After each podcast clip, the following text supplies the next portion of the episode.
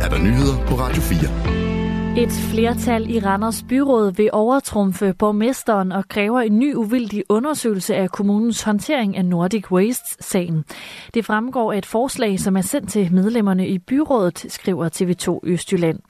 Ønsket er en uvildig undersøgelse, som skal stille skarpt på kommunens og dens ledelses ageren i sagen. Der er allerede et flertal bag forslaget udenom borgmesterens eget parti, og det betyder, at borgmester Torben Hansen fra Socialdemokratiet overtrumfes. Parterne bag forslaget vil blandt andet have undersøgt, om Randers Kommunes tilsyn er sket i overensstemmelse med gældende ret, og om der er forskel på den måde, som tilsynet med Nordic Waste er varetaget, og den måde, som tilsynet med andre virksomheder er varetaget, som lyder det i forslaget. Randers Kommune blev i en tidligere advokatundersøgelse, som kommunen selv havde bestilt, frikendt for ansvar. Men nu skal kommunens ansvar undersøges igen. Ahmed Samsam, som hævder at have været agent for den danske efterretningstjeneste, blev uretmæssigt aflyttet efter sin løsladelse i november. Det skriver DR og Berlingske. Ifølge retsdokumenter, som DR har set, satte Fyns politi gang i en aflytning af en mobiltelefon. Der blev også sat GPS på 2 biler, som Samsam benyttede.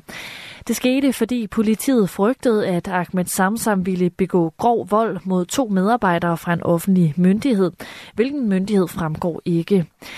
Indgrebet blev i første omgang godkendt af retten i Odense, men en hemmelig beskikket advokat for Samsam klagede over afgørelsen, og den blev ændret af Østre Landsret. Ifølge Berlingske blev Ahmed Samsam først bekendt med, at han var blevet aflyttet, da Østre Landsret havde afsagt sin kendelse i sagen. Hverken Fyns politi eller politiets efterretningstjeneste har kommenteret historien til de 2 medier. Familien til den russiske oppositionspolitiker Alexei Navalny beskylder nu de russiske myndigheder for at forsøge at skjule hans dødsårsag. Navalnys mor og advokat kan nemlig ikke få udleveret hans lig. Ifølge Navalnys talskvinde har hans advokat fået at vide, at liget ikke bliver overdraget til familien, før alle undersøgelser er gennemført en gang i næste uge, det skriver TV2. Palæstinensiske grupper skal mødes i Moskva den 26. februar. Det oplyser det palæstinensiske selvstyre, som erklærer sig parat til møder med den militante gruppe Hamas. Rusland har inviteret alle palæstinensiske grupper til mødet, skriver Reuters. Der pågår forhandlinger om våbenhvile med Katar, Egypten og USA's medvirken, men de er endt uden resultat.